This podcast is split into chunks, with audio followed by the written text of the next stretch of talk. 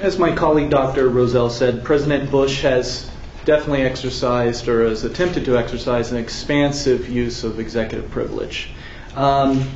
Pretty much it's been a flawed use, and more likely than not, the examples or the cases he's used to expand executive privilege will have the opposite effect than what he intended, which is the expansion of presidential power.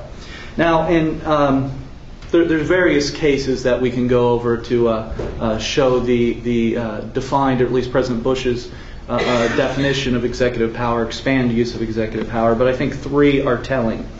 Not just with presidential power, but I think with interbranch relations with Congress.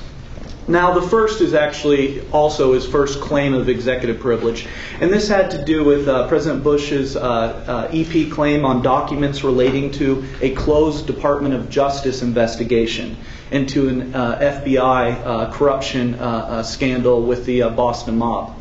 Now, the House Government Reform Committee sought these documents. You know, this is a corruption case on the FBI. This is a case that had been, by the way, closed for 20 years. So over 2 decades. The Bush administration said no to disclosure. They said, you're not getting these documents. Again, a case that had been closed for 20 years. Typically on executive privilege claims for ongoing criminal investigations, that's okay. It's an ongoing criminal investigation. This one was not. So what ended up happening, and I think was probably the best thing you can say about Congressional Republicans during the early part of the Bush administration, is that they coalesced together and countered executive power. So you had Republican members of Congress pushing against the Bush administration, or I should say pushing against President Bush's claim of executive privilege. They pushed against this claim, and they eventually, after seeking these documents, received some of the documents and claimed victory, and that's the only time that Congressional Republicans pressed against any EP claims by the Bush administration. A brief example of a year later, when the administration was again claiming secrecy on an Energy Task Force case, you had Congressional Republicans who obviously were still in control of Congress from 2001, well, pretty much 2001 to 2006, that year where Jefford switched parties. That case, Republicans didn't press for disclosure of issues for the Energy Task Force case. And this case went all the way up to the Supreme Court. And it's tragic in many ways, and the one I want to highlight here is this Energy Task Force case became a Supreme Court case where it gave the executive, I think, a tool, if you will, for future use of executive power and executive privilege. And again, this is an Energy Task Force case, Supreme Court case, dealing with Cheney and the vice presidency. Now, the second example I want to give is an executive order. And Dr. Holt had spoke about executive orders and saying that, you know, most of them aren't going to be overturned, and I do agree with that. This is one I think that's high profile enough where it could be overturned. And why I say that is Bush's executive order had to deal with the Presidential Records Act of 1978. Now, the Presidential Records Act is by and large a housekeeping act that Congress passed in order for there to be a proper or timely disclosure of administrative documents after a certain number of years had passed. Well, President Reagan had signed into law executive order during his time in office, restricting somewhat the disclosure of information. However, President Bush, in his first year in office, he modified President Reagan's executive order, greatly expanding the power of current and former presidents to guard information.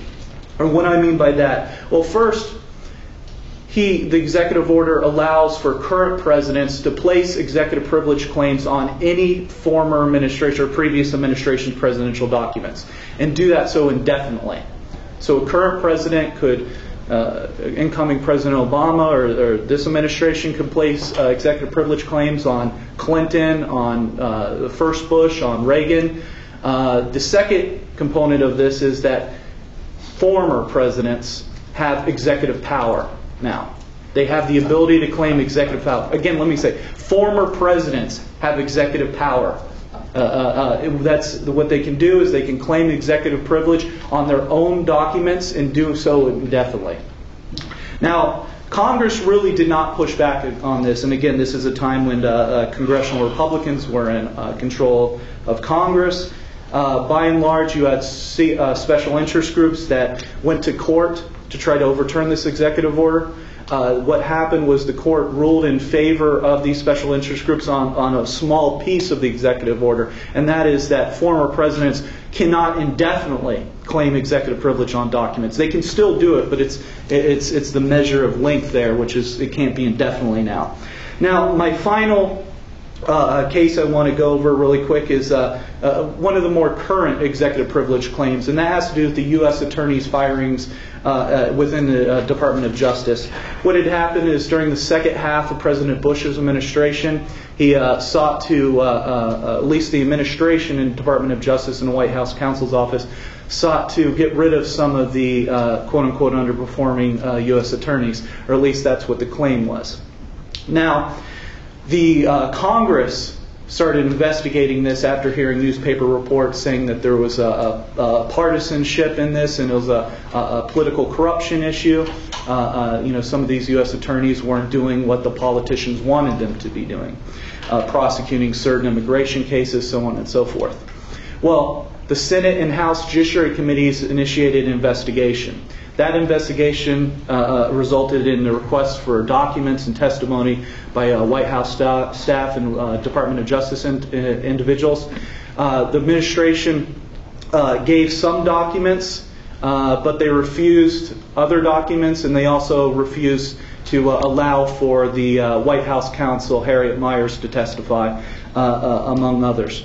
Now, what happened here, and it's interesting, and I think it touches on a broader issue of executive power, which is this claim that the administration has made. And this is a brand new claim of executive power, which is absolute immunity.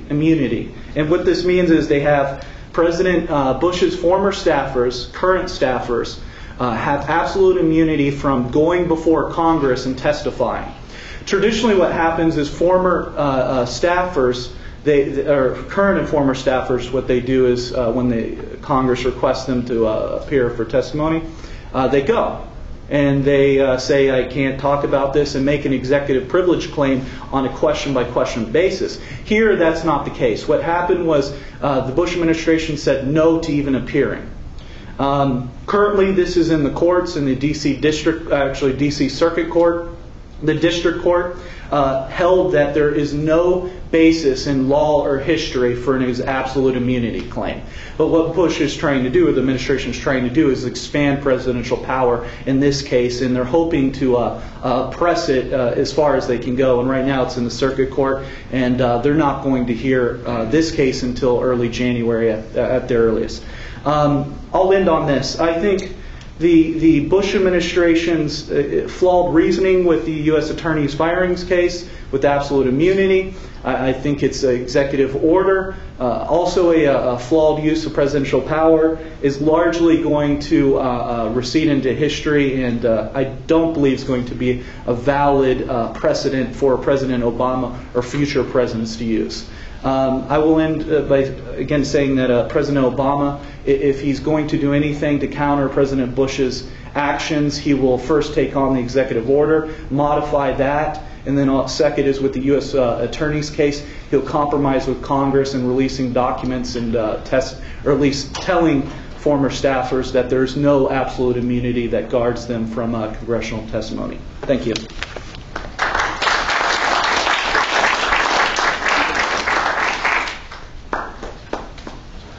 Well, thanks for those great presentations. Once again, we have a period of time for question and answer. Please wait for the microphone to arrive and then post your comments in the form of a question. Yes, sir. This question is for Dale Herspring. Are you aware, and would you comment on the fact that Don Rumsfeld, while he was counselor to President Richard Nixon, was also a naval reservist, which I'm very much aware of because we served in the same unit supporting the air boss of the CNO.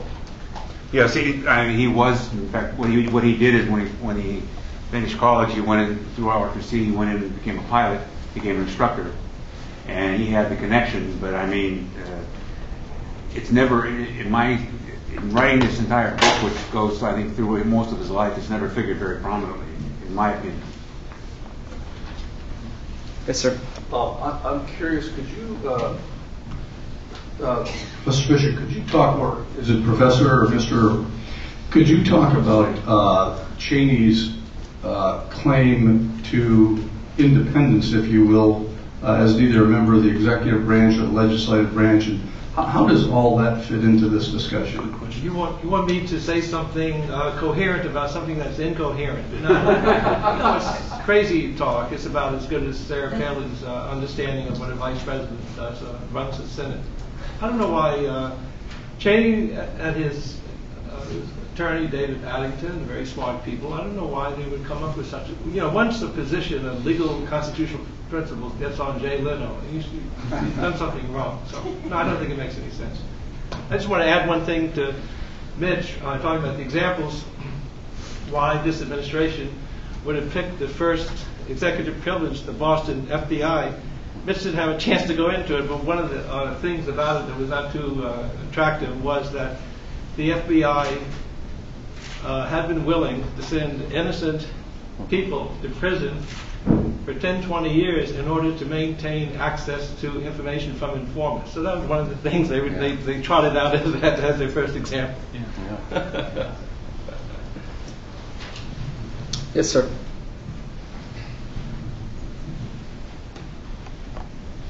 Thank you, Dr. Herspring, for the wonderful presentation and for your honesty. You mentioned that for a period of 6 months, Rumsfeld did not talk to Kentucky. There was any investigation from the Congress and Senate and then President.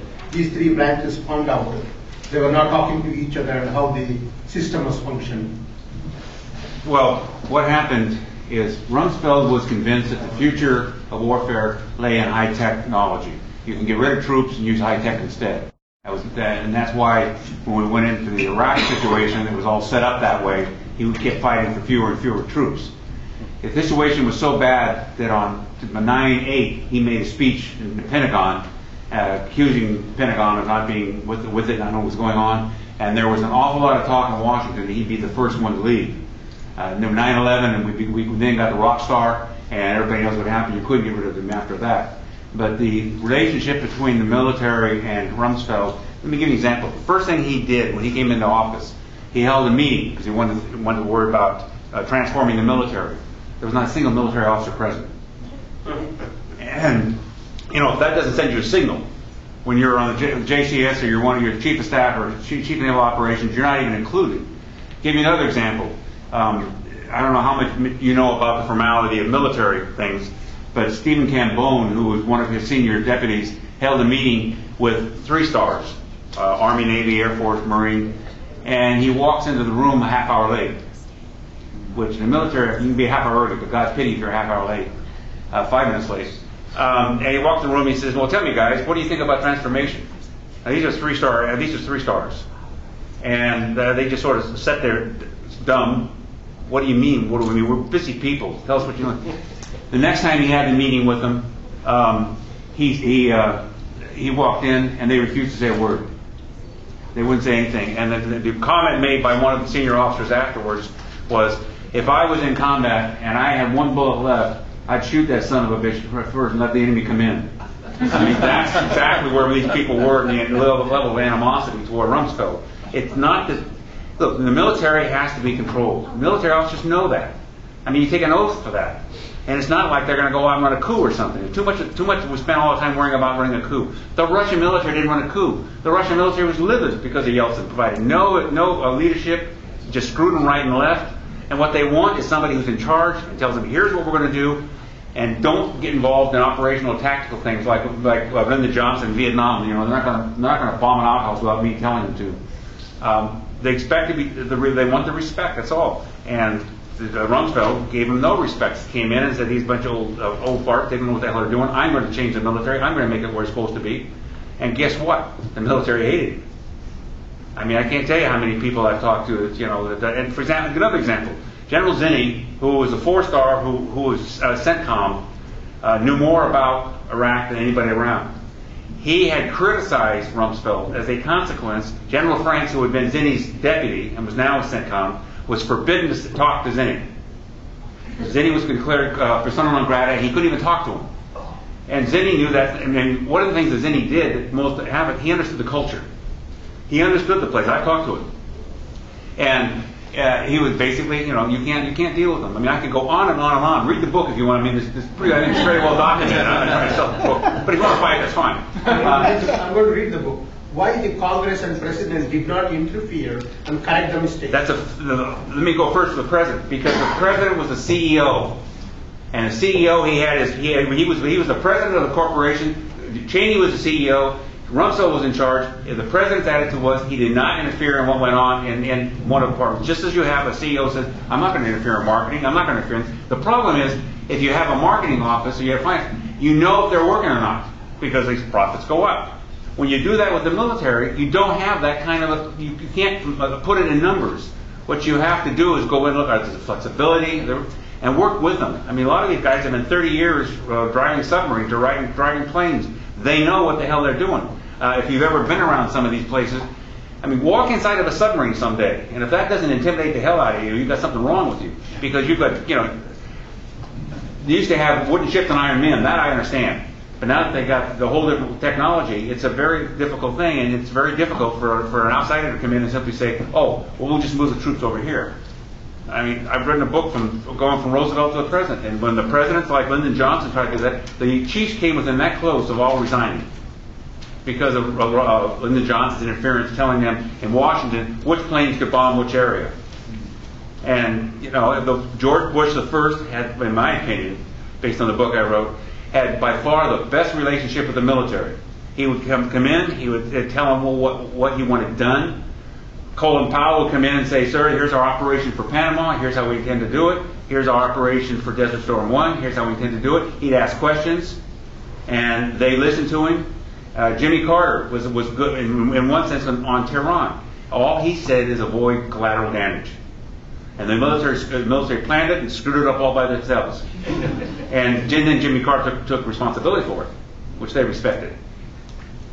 I don't know what's going on. I have one last question. For sorry, we have several other people. Yeah. Yes, in the back.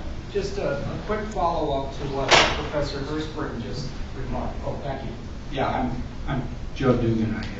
I've worked in the last three Republican administrations, and even had worked for a little while for Dick Cheney, but don't know him that well. But my question is about Mr. Cheney. How do you explain the success of the Bush 1 administration, that president's relationship with the military, and Secretary Cheney's leadership in that administration, with the problems you perceive with Cheney as vice president? Well, from what I can see, first of all, the first administration you had Colin Powell. As I said before, I consider him probably the most important figure in the last 20 years in political military affairs of the United States, despite that he didn't that he was basically pushed aside in the State Department, where he was loved by the rest by the FSOs. But Cheney basically during that time had a good relationship with Powell. In fact, they clashed on several occasions. And Powell backed off, and he said, frankly, you know, he backed off. The thing that bothers the military, I think, was best stated by Powell when he and what's her name, our former Secretary of State, Albright. They were having a meeting on what to do with Bosnia. And as they're sitting around, Albright says, well, Colin, why not use those soldiers? Let them go. And Colin said, I almost had an aneurysm. These are people. These are people who are going to die. And you don't send people in uniform in unless you're damn sure that's necessary. And here she was, just these are 10 soldiers. Go send them in and take them in. And Powell blew his cork. And they didn't do it then. But that's the problem that you run into in Washington. And it's not Democrat or Republican. It's civilians who don't understand how the military thinks, or else assume that they're playthings. They're not. I mean, you talk to somebody whose husband didn't come back. Find out real quick. Don't use them unless you damn well need them.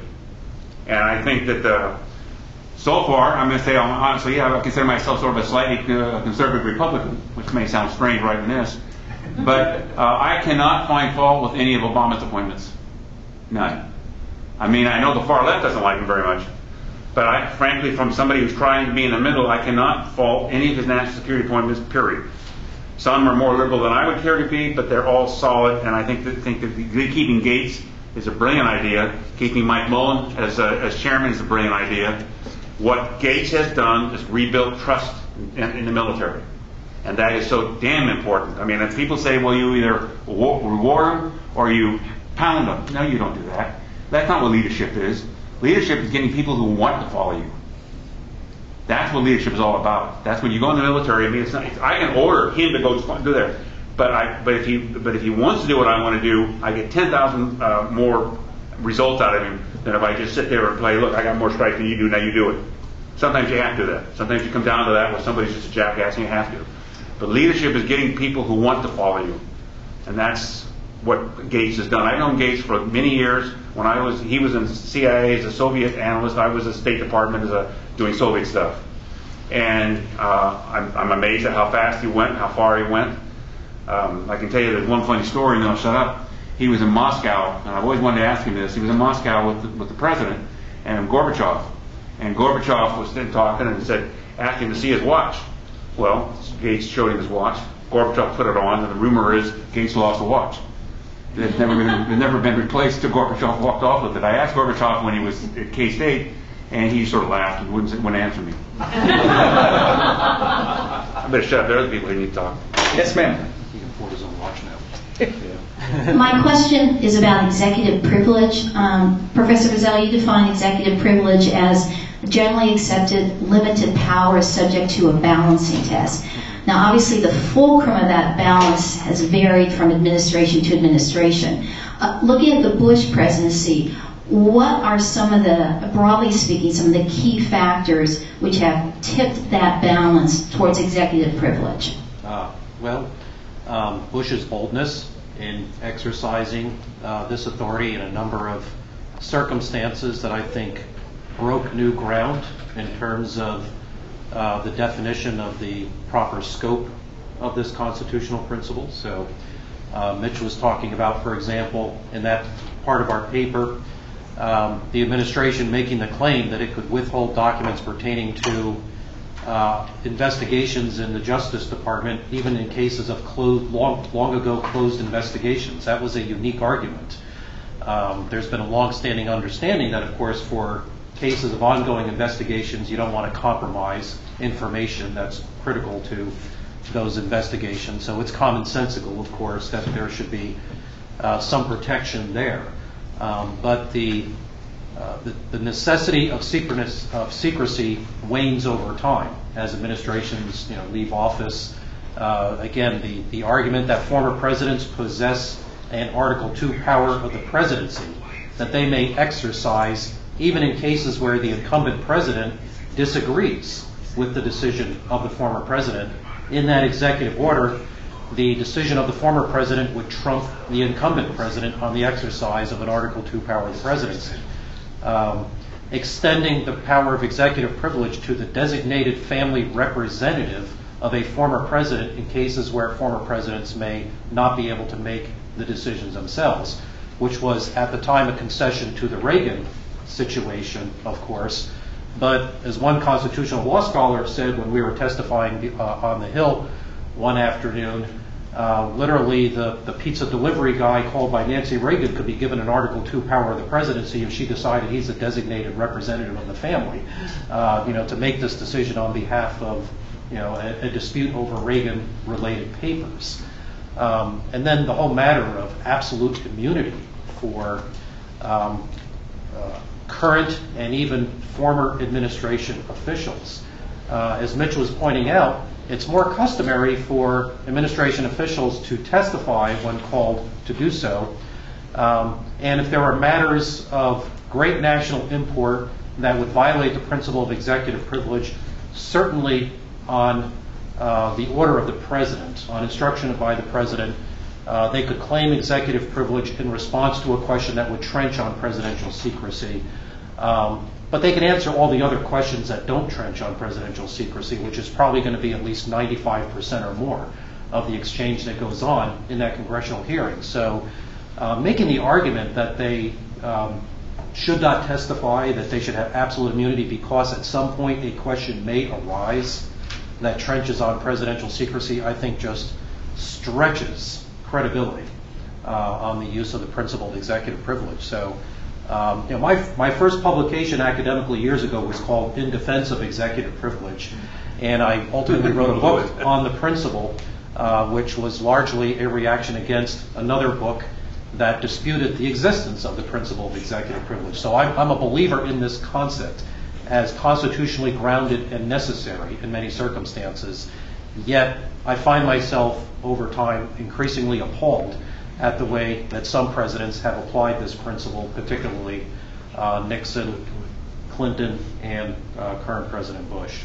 Yeah. I wanted to make a point, just to add to that, that you asked why this President Bush has used it so strongly and actually effectively. A lot of us say that if one political party controls both Congress and the White House, you won't get much oversight, but that's not true. And if you think of the Carter years, the Democratic Congress, particularly the Democratic House, went after departments for information, and if the information wasn't given up, they subpoenaed and they'd hold the cabinet head in contempt, and they did that regularly, and they got the information.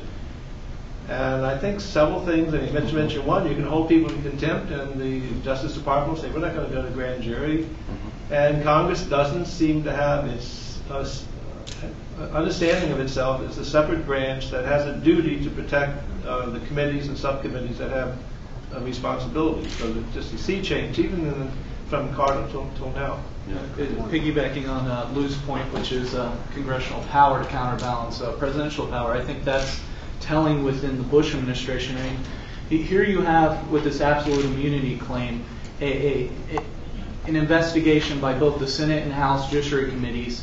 And at this time, while this is all going on in the President, the Department of Justice and the White House Counsel's Office, is saying, we're not going to give you this certain information, we're not going to allow Harriet Miers to testify, yada, yada. Well, they have a confirmation hearing for the Attorney General. If I was a Senate Judiciary Committee, I would have said, you're not getting this person confirmed, you're not going to get much out of this in terms of appropriations and judicial confirmations until you do X, Y, and Z. And that kind of pushback can happen. And it happened early on in the administration. By the way, when Republicans were controlling the Senate before the Jeffords switch, what happened was you had Senator Boxer and Senator Feinstein, the two Democratic senators from California. They were cut out of the lower court judicial appointment process. Bush was about ready to pick Christopher Cox. I can't remember if it was for an appellate level or district level pick there. But he was about ready to pick Christopher Cox, a conservative Republican from California. They said, no, we're going to filibuster this person. We'll filibuster anybody in California unless you get us into the process. Even individual members of Congress have tremendous power. The problem is the willingness of Congress to combat presidential power, and I think that's what you saw in that case where they did do it, and also you saw the lack of will during the Energy Task Force case, and that was directly a result of Vice President Cheney's office pressing a secrecy claim within the Bush administration. I want to tell one quick story on that regard because I think it makes the case very well. In early 2002, the House Government Reform and Oversight Committee was doing its investigation of the Boston mob case. And the Republicans, of course, controlled the chamber at that time. President Bush made his claim of executive privilege. The chairman of the committee, Dan Burton, called this hearing. Everybody showed up. And a Republican member asked for the privilege to speak for a moment. And he says, I got a call from the White House last night, asking me to back off. You know, 9/11 just happened, and you know, this is a difficult time for the country. And he said, let me tell you what I think of that phone call. And then used some rather salty language to describe his feelings about what the administration was trying to do in overreaching and using executive privilege and appealing to a Republican on partisan sentiments that you should back off during this difficult time. Another member says, I got that phone call too last night. And this went member by member, Republicans. So, you know, it's a good example of how members can, in some cases, put aside their partisan preferences and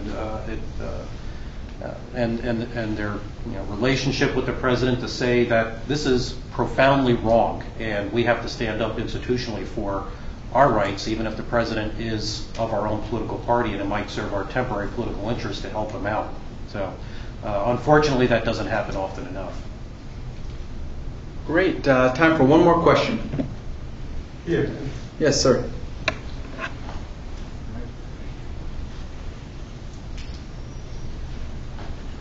Yeah, this is Mr. Herspring. Just a brief comment. You're saying that you need to respect the military, but I think in some cases the military uses this as a way to shield itself from criticism. I mean, the military also has to respect the civilian leadership, and I think they didn't respect Bill Clinton because he evaded the Vietnam draft, but yet he was elected the president. So I think the respect has to flow both ways, and many times after Vietnam, it was certainly very horrible that these people got shanghaied by the government, drafted to Vietnam, and then were had tomatoes thrown at them by the people when they got home. And I think, but I think now we've reacted to that too far. We're afraid to criticize the military. I mean, the military has been blindly incompetent in Iraq. They didn't choose to learn guerrilla counterinsurgency after Vietnam.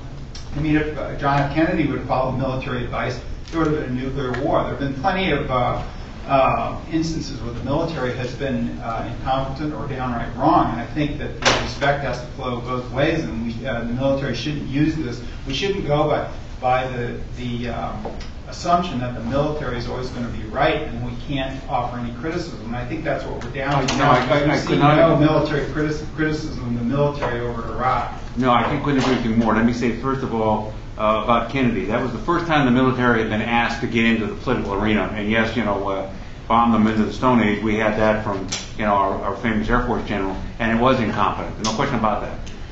Iraq is more complicated. Iraq, it was partially the Army, it was partially Casey, it was also Rumsfeld. Rumsfeld dictated the thing, and it was only, people think that the reason things have changed in Iraq is because of the surge. Okay, that's probably 25% of what happened. 75% of what happened was Petraeus, and I talked to him about it, when he went in and he changed the whole strategy from frontal conflict, where you go out and fight and then go back to your little base at night, to you go out and live with the people. You sit out there, you're there with them. This 10-man unit is out with a 10-man Iraqi unit. And that, plus the fact that the Sunnis in Anbar became, we don't like the Americans, but we sure as hell like them a lot better than we do Al-Qaeda. And so they decided to cooperate, provided, there's just been too many reports, provided you promise to leave.